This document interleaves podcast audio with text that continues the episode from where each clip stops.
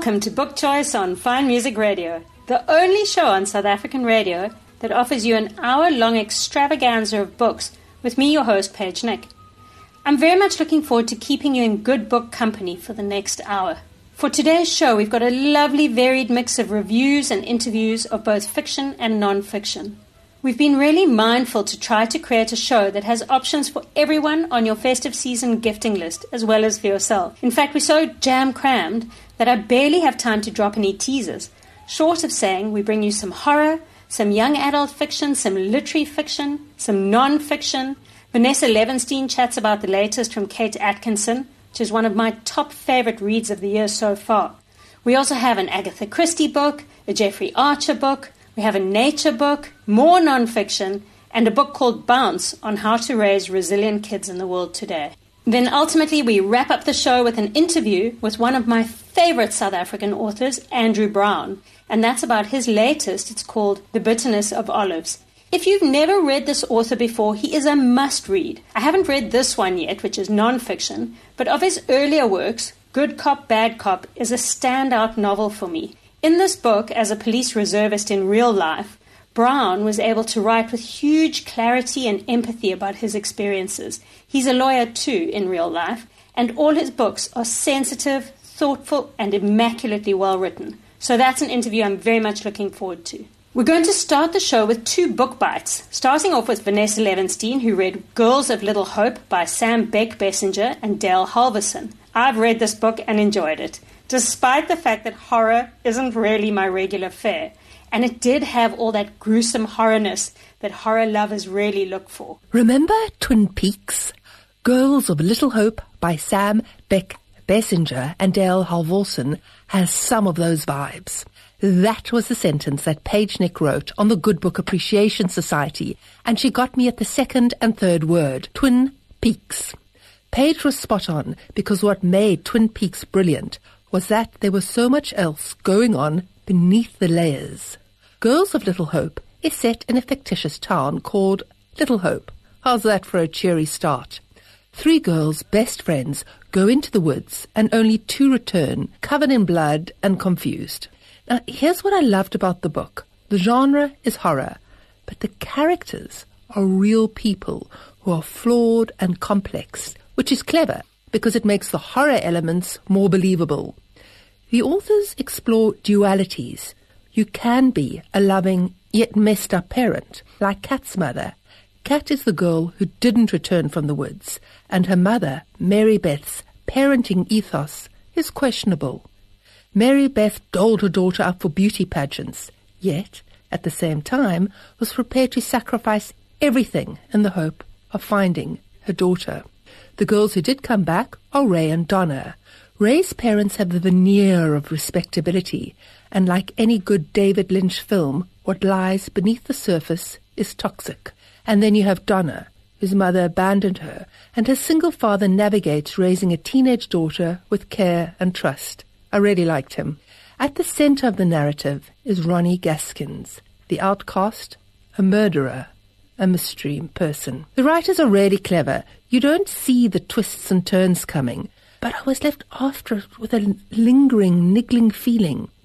How many people have I judged and actually know nothing about? and can't even begin to understand their truth. I love a book that is more than it is, and Girls of Little Hope is just that, exploring friendship, adolescence, and the other. And on a bad day, who can't relate to feeling a little bit like a monster? And now a switch of pace as we turn to Rachel van der Vyver, our resident grade 9 reviewer, here to tell us about young adult fiction she's been reading. It's called When Women Were Dragons by Kelly Barnhill.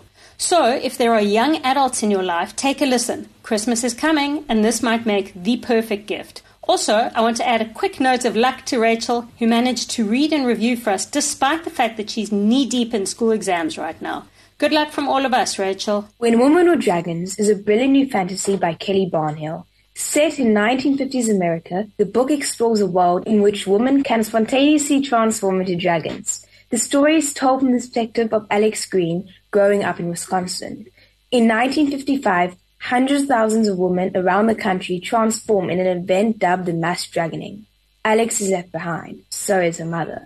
But her Aunt Marla is one of the many women who take the skies, leaving behind their life and a mysteriously missing husband. Unwilling to face reality, the country goes into complete denial, and no one will talk about what happened. Best to forget, they all say. But Alex remembers, and no matter how hard she tries, she can't forget. I love the book so much, and it's probably one of the best books I've read this year. I thought it was a really great concept that was well executed, and the author's style of writing was excellent. It's mainly told in first person by Alex, but the chapters are interspersed with fictional documents and reports that link to all the story topics, which I really liked. It completely gripped me, and from the moment I started reading it, I just could not put it down. It was so great. For anyone who needs a reminder, the book is When Woman Dragons by Kelly Barnhill and is published by Hot Key Books.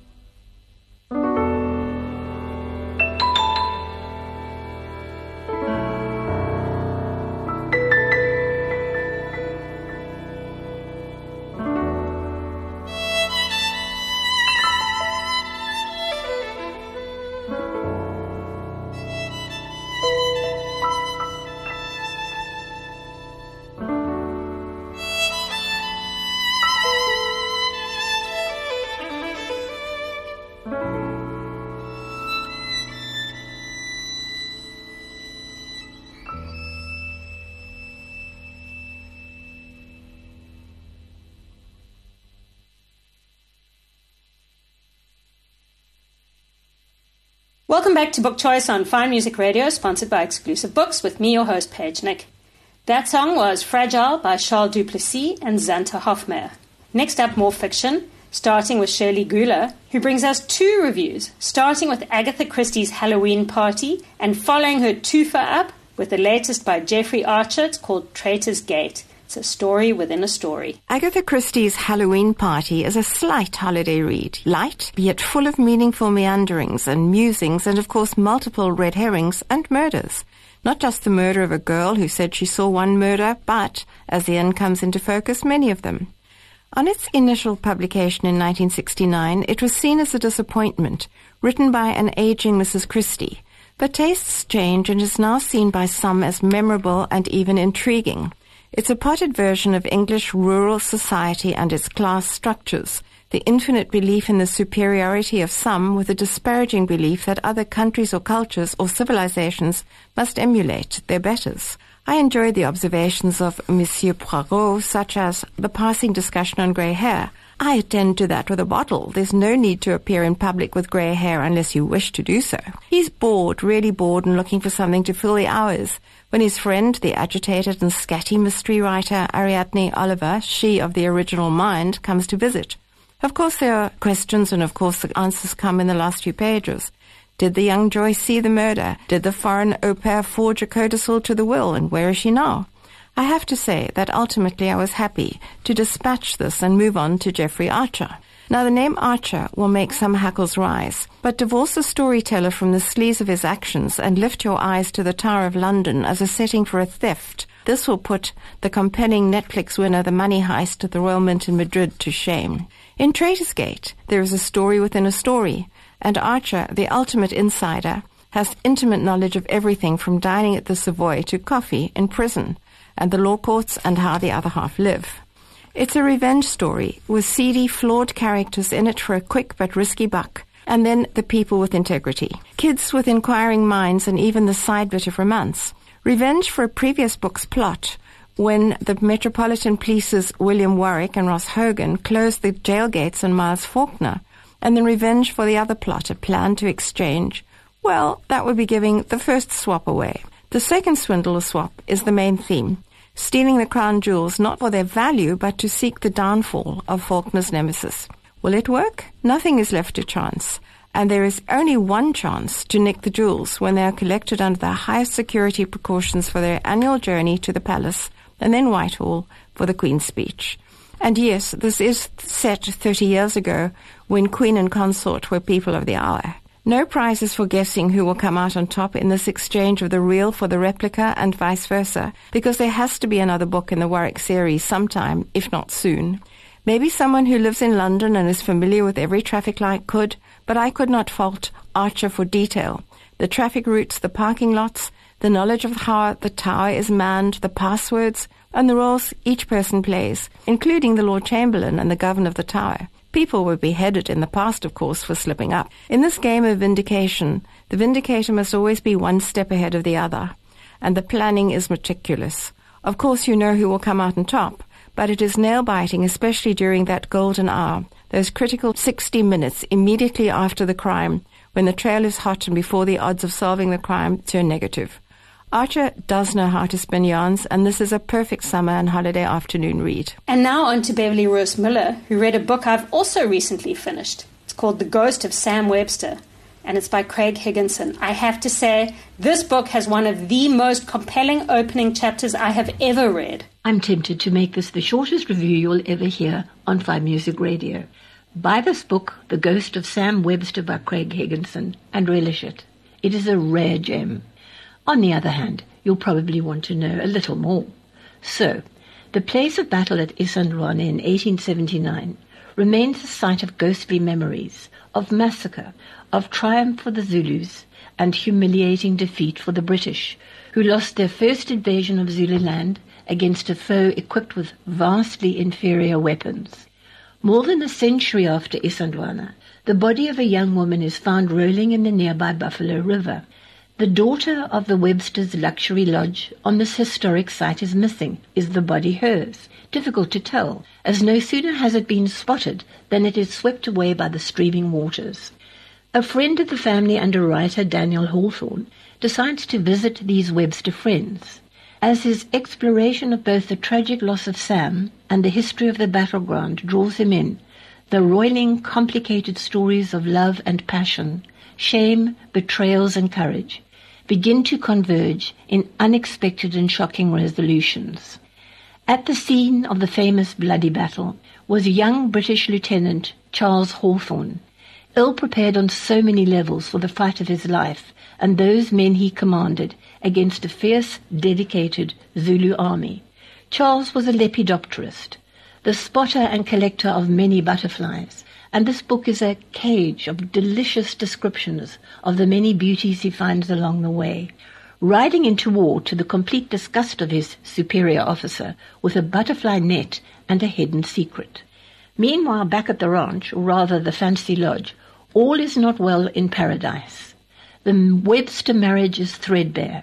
Bruce Webster is aging and dying. His wife is drinking and bonking the imported help bright young men imported to help the tourists feel at ease, not to mention satisfying the missus. Something quite Oedipal in that, thinks Daniel the writer, as indeed there is in the dying patriarch's grip on his farm, contested territory in a land war with modern Zulus. Sam, or her body, has not yet reappeared. The British lieutenant who survived the onslaught at Isandlwana is tainted because of his affection for a fellow soldier. Nothing is quite what it seems, even as the lion-shaped mountain at this legendary site sits impassively, waiting for these human dramas to play out and disappear, as at some stage everyone and everything inevitably does. Craig is a celebrated writer. His earlier novels include The Landscape Painter and The Dream House. This, in my opinion, is his best.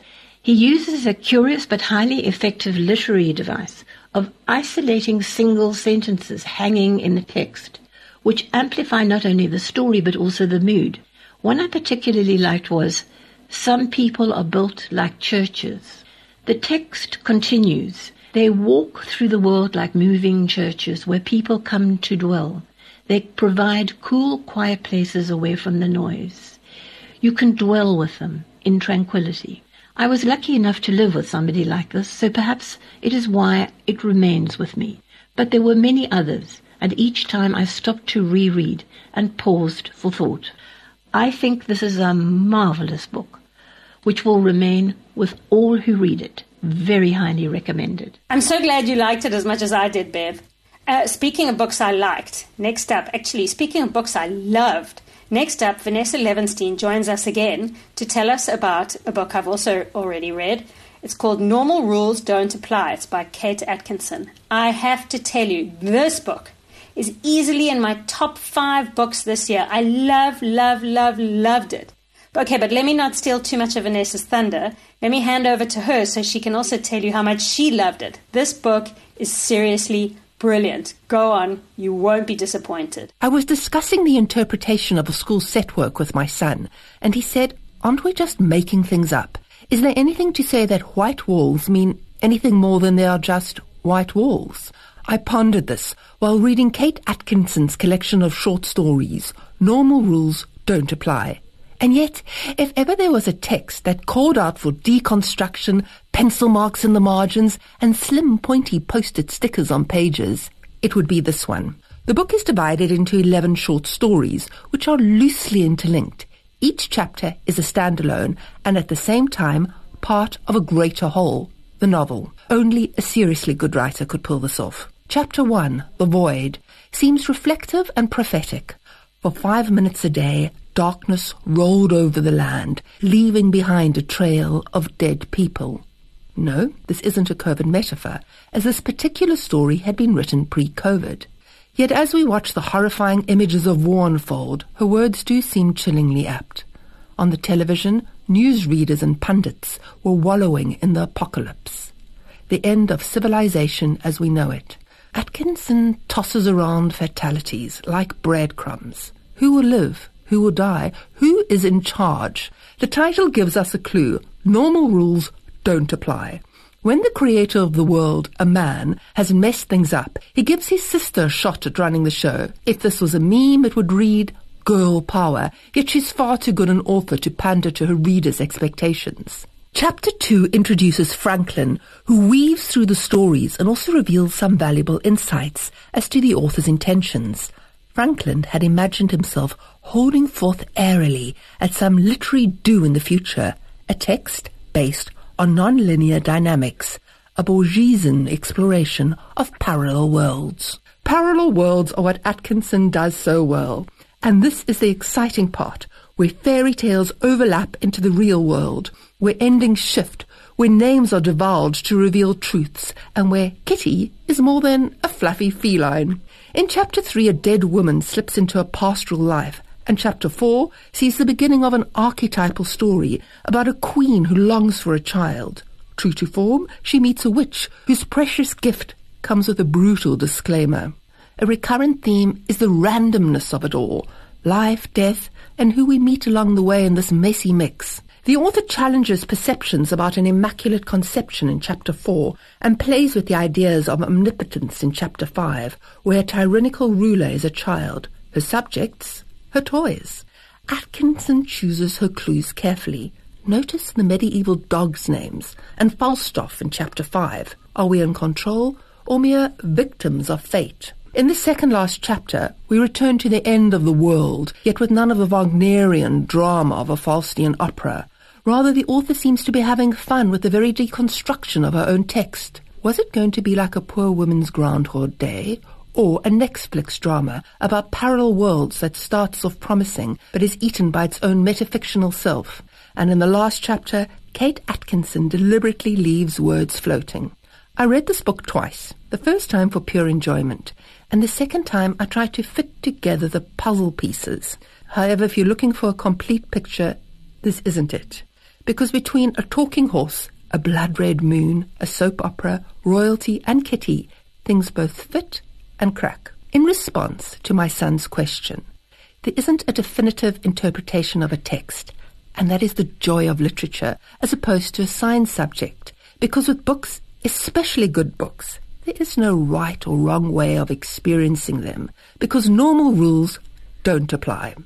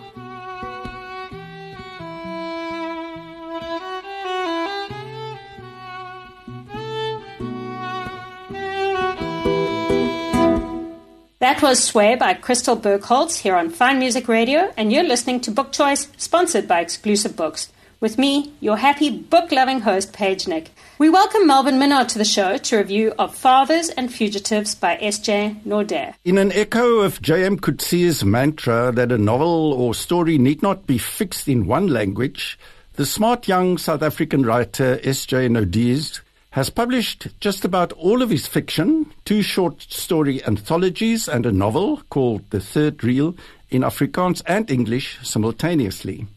All for the better, because his voice is so vividly unique, his narrative so alternative, intriguing and pushy, that the widest audience deserves admission. It is, as the title says, about sons and their fathers and their personal flights from and to one another – and the reasons are what are embedded in such a particular relationship and challenged by issues of social status, sexuality, and in this country, all the uncertain political undertones of the past and the present.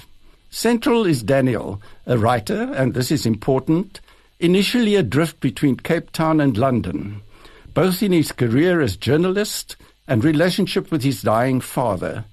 He's not a poor writer, He's informed, and yet the world does not sit well with him. In an odd meeting with two Serbian strangers at the Tate Gallery in London, triggers an adventure that shocks him out of his bubble, sucks him into a world of uneasy yet important relationships and self-discovery. In the first chapter, the Serbians lures him into overstepping the confines of his private gay comfort and life with horrifying conclusion in a very foreign land. In the second, he returns to take care of his father in his dying days. In the third chapter, he finds out about his father's bequest has an odd condition that he visits a distant cousin, Theo, on a family farm in the Free State. Here, in a remarkable flip of the novel's plot, Daniel encounters the truth of the new South Africa where the roles have switched.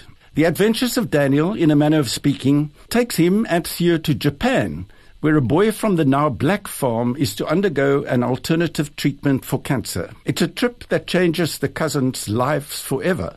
And they settle on the farm in Sarmate. Theirs becomes a simple life, distant from the world's capitals. A farm baby becomes their care and obsession. Then a hippie hitchhiker, Hein, enters this world, upsetting the order as he kidnaps the child. The drama unfolds in an inevitable sadness as the theme of father son gets another twist. In the final chapter, much later, Daniel revisits as an old man. This was and is his life. S.J. Naudé controls the poetic waves of his story, really stories, with a deft hand. There is mystery, sex, passion, and melancholy, and there are elements of thrilling danger, but also piercing views of human existence. Of Fathers and Fugitives is a novel for our times. It's Booker Prize stuff.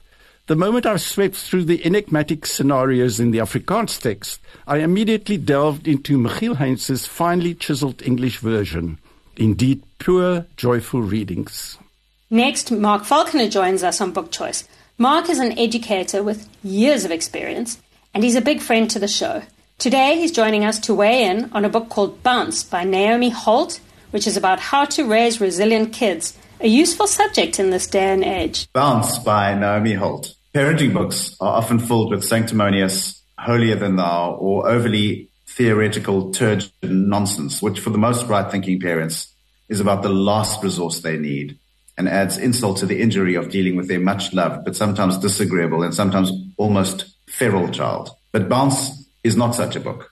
Bless Naomi Holdt, psychologist, mom, and wife at the bottom of the cover page are the words, the simple and effective guide to parenting that you were not expecting. This could have continued, should have continued, but we were hoping for. Naomi's approach is simple, sensible, and clear, and never patronizing and never overwritten. Her ideas are thoughtfully presented with quotes and illustrations and diagrams that she manages without giving the impression of writing a school textbook with their sometimes falsely manufactured jollity Naomi's lightness of touch is pitch perfect and entirely convincing because it has the ring of hard won experience and unalloyed authenticity. She embraces the uncertainty and the messiness of bringing up children, and she manages to be readable and to be both informative and inspiring at the same time. And that's no mean feat when one is discussing, for example, the complexity of epigenetics. It is a rare talent to collate so much information ranging from Bowlby and Gabor Mate, who's always worth paying attention to, to Winnie the Pooh. After this introduction, Naomi moves on to 10 parenting attributes. Spoiler alert, it's largely about relationships, each one of which makes sense and are sane and rational and unfailingly kind. For example, be who you want your child to be, but also care for yourself. And while all these pointers will unquestionably make for a wonderful parent, they are also the building blocks for all function and productive human beings. The chapter on Carol Dweck's growth mindset, for example, can make all the difference in the world to how a young child or a young adult sees the world and their place in it. And Naomi competently and usefully condenses a lot of information into a very short summary with functional steps to help parents make sense of this really profound parenting advice. Throughout the book, Naomi refers to her own experiences as a parent. Her advice and wisdom, her clarity of thought, and her civilized and containing engagement are inspiring and make for a better world filled with self-regulating children with their sensitively informed parents. I think all parents should receive Naomi's book on their way out of the maternity ward. It may be true that children don't come with a manual, but Naomi's book will do very well until one does become available. Bounce by Naomi Holdt is published by Pan Macmillan. Thank you, Mark. We look forward to having you back on the show soon. And now from nurture to nature, we turn to John Hanks with a book called Southern African Moths and Their Caterpillars, newly published by Penguin Random House. Hello, John. Struik Nature, an imprint of Penguin Random House South Africa, has built up a well-deserved reputation for publishing field guides of Southern Africa's exceptionally rich biological diversity. Their latest title, Southern African Moths and Their Caterpillars, is in a class of its own with top quality photographs and distribution maps of more than 1,500 moths, selected from over 10,000 species of moths that are to be found in the region. The book focuses on those that are most abundant, conspicuous, or unusual, with informative text where relevant on their ecological and economic importance, a topic which includes the role of moths as pollinators, as food sources for other animals and with some species, such as the Mopani caterpillar, notable for their destructive defoliation during periods of extreme drought. A 10-page introduction sets the scene for the 433 pages of guides to identifying the surprisingly spectacular variation in color and morphology of adult moths and their caterpillars. Now, if you thought that moths are drab in color and wing shape, then I can guarantee that you will be amazed at the extraordinary and unusual diversity patterns superbly photographed here. The caterpillars are equally spectacular and diverse in color, shape, and form. Most of them have cylindrical bodies with a hard head capsule, with two groups of simple eyes and a pair of strong biting mandibles, followed by three thoracic limb-bearing segments and ten abdominal segments some with pro legs or false legs, and a strong clasper on the last segment. The important point made in the introduction on why caterpillars are such a valuable component of any field guide is that the caterpillar phase of the life cycle typically lasts from a few weeks to a few months, but can vary considerably within a species. When food resources are very scarce, caterpillars may take more than a year to develop fully, with the extreme being those species that bore into wood, which is a particularly poor quality source of food, where it can take up to eight years to reach maturity. In complete contrast, the adult phase is so much shorter, with many adult moths having non-functional mouthparts living only long enough to find a mate and lay eggs.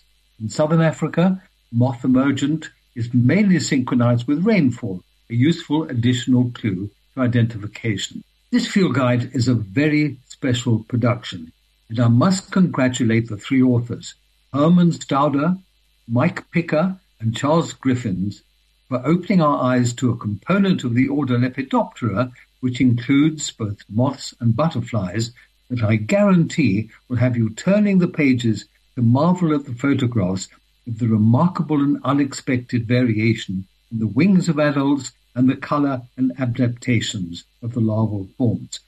I have no hesitation in giving this book my strongest possible recommendation.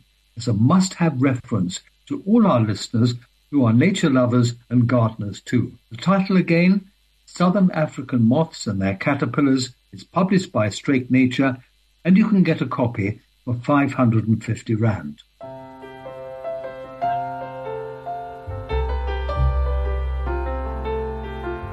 It's a little bit funny, this feeling inside. I'm not one of those who can easily hide. I don't have much money, yeah, but boy, if big house where we both could live.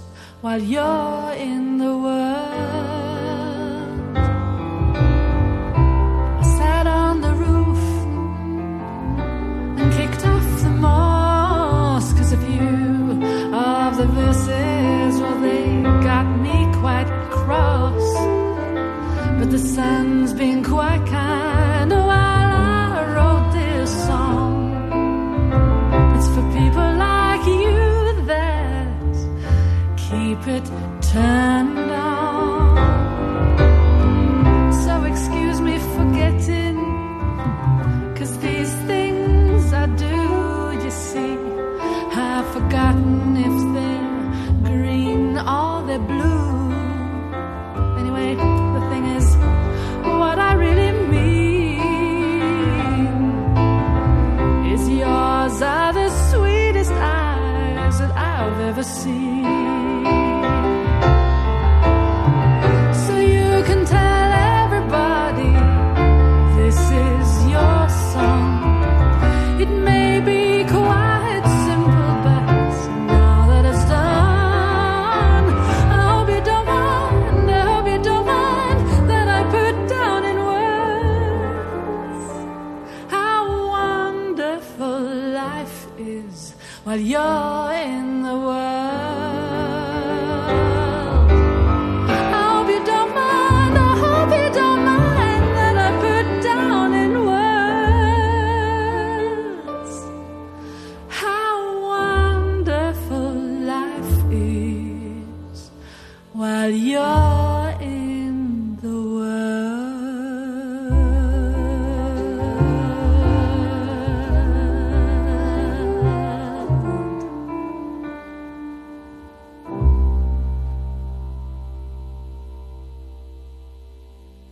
You've just been vibing along to Your Song by Louise Howlett here on Fine Music Radio, where we're knee deep in our latest episode of Book Choice, sponsored by Exclusive Books. All the music in today's show was selected by Mzu Maketa. Thank you, Mzu. Right now, on to the interviews. We have two interviews coming up on today's show. The first is with Twanji Kalula, who joins us to chat to Nikki Munitz about her book, Fraud. Welcome to the show to you both. Like millions of people around the world, I am obsessed with white collar crime. I binge loads of books, podcasts, and TV shows about it. I recently devoured Nikki Munitz's debut memoir, Fraud, How Prison Set Me Free, basically in one sitting. It's fast paced and it's fascinating, and I'm lucky to have her in studio with me. So without any spoilers, can you please tell us what your memoir is about? Sure, thank you for having me. The memoir is a process of moving from darkness into light, away from uh, heroin addiction and toxic relationships into a space of authenticity and hope um, and providing hope to others.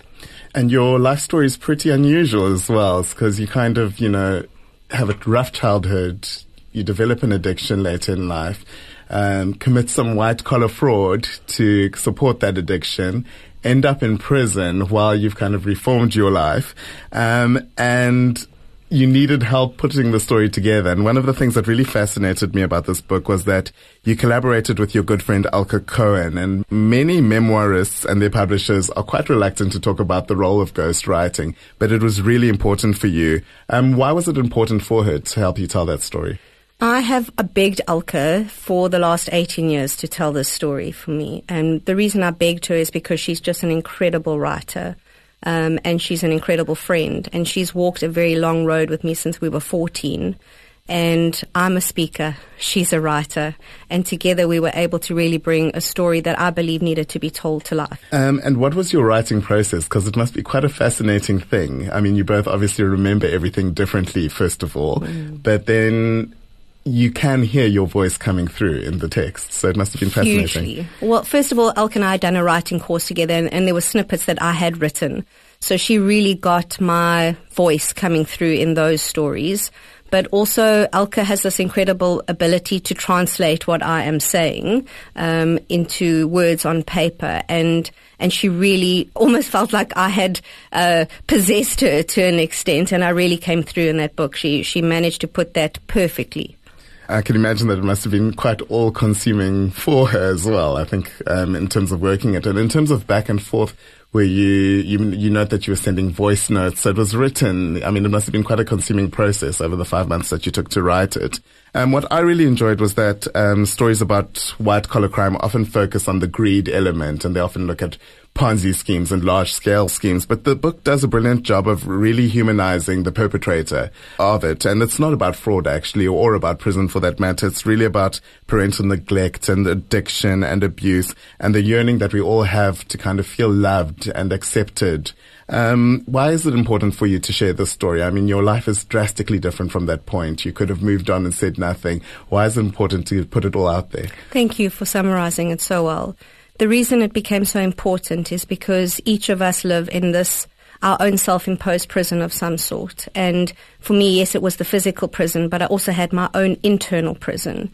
And the book, each part of the book people can relate to, whether it's about parenting, whether it's about a relationship, whether it's about being trapped in some type of self-destructive behavior, um, and just feeling disempowered in life. And this was an opportunity to show how to break free from that. And no matter what has taken hold, what darkness is in place, uh, this was an opportunity to be able to shed that and, and manifest the light in one's life.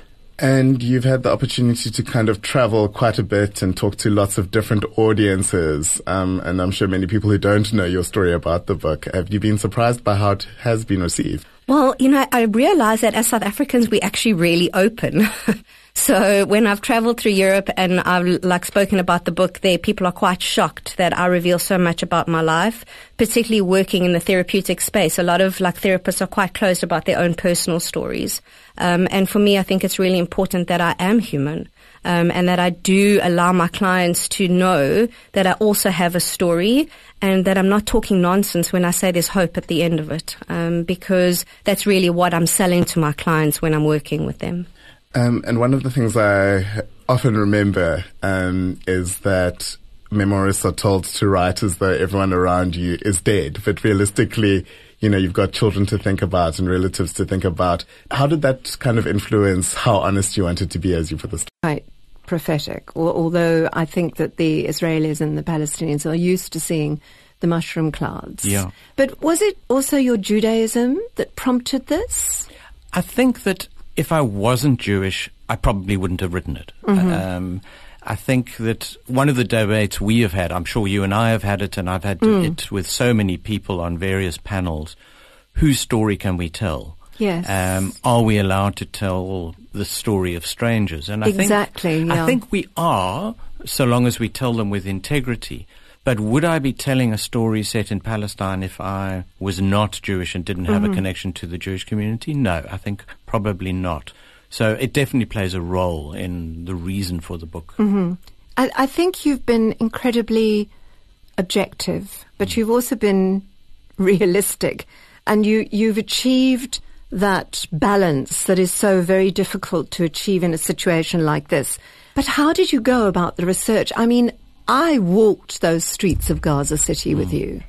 I sucked in that dust. It, it was horrific. You know, just the, the way people are living. I mean, they call it the largest open air prison in Yeah, the world. You put, you put that in your book. How did you go about the research? So I tried to get into Gaza on numerous occasions without success. Um, I, in fact, spent time at Erez Crossing, which is the only crossing between Mhm. Israel and Gaza. That's where they all Um, go into work and, That's where and people, yes, else. with their permits. Um, Mhm. and I presented my South African passport uh, to the military and said, Hi, I've come to see Gaza. I believe you have very nice beaches.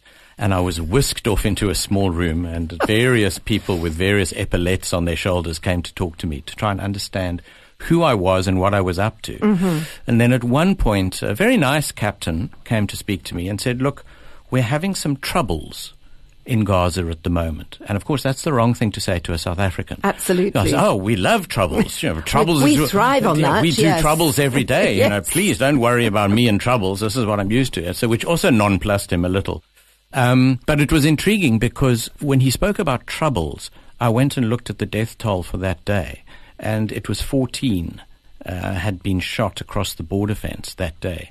so, you know, one's definition of troubles is uh, maybe a moving target. Mhm. Um, so after not getting into Gaza through Erez, we then drove around in a little hired car through the cabbage patches along the, the border, trying to t- see what was going on on the other side. Also got stopped by the military, Mm. also got sent packing. So yeah, attempts to get into Gaza were not successful. I spent a lot of time in the West Bank, spent a lot of time in East Jerusalem, and then interviews. And that's Yes. really what makes my heart sore is I wonder where those people are now that I interviewed.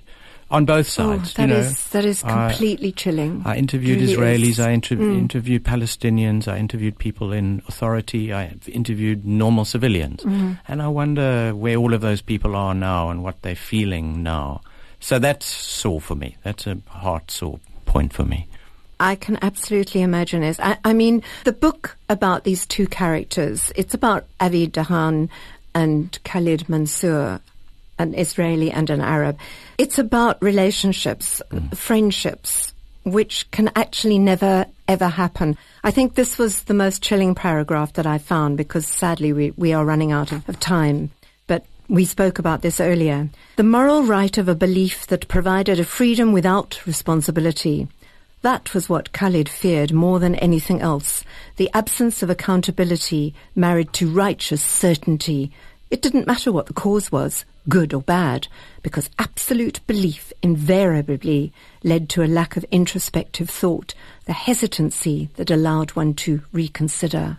I think it's the theme of the book for me. up, yeah. Right in the beginning, in the first chapter, I write, um, certainty was surely the poison of the world. Mhm. If you thought you knew the outcome, why bother to undertake the journey? Conviction was the absence of thought. Yes. And that's really, I think, what the book is trying to achieve is to look at humanity rather than power, look at relationships rather than Mhm. politics. Yes. Um, and apply our human principles to the situation. And people ask me now, how am I navigating the horror that we are Mm. in right now? And my answer is, I think we navigate it by going back to our basic human principles. The freedoms that we hold dear, Mm. association, expression, movement, access to health care, access to education. These are not politicized freedoms. These are basic human, Human freedoms rights. that all of us, whether I'm a Zionist, whether I'm a member of Hamas, whatever I am, surely I can ascribe to these basic principles. And then if you start applying those to the situation, I think you start to find a route through to navigate through all of this horror. Well, one can only hope that there will be a solution. And um, Andrew, thank you so much. The Bitterness of Olives by Andrew Brown is published by Karavan Press, and I urge you to read it. Thank you, Beryl. And that brings us to the end of this week's book choice, proudly sponsored by Exclusive Books. If you missed any of the books we mentioned on today's show, you can download the podcast on fmr.co.za or on our FMR app. Thanks to Mzu Maketa and our reviewers, authors, and interviewers, and our sponsors, Exclusive Books. Until next time, happy reading. We're playing out with Oblivion by Zane Stapelberg and Kathleen Tagg.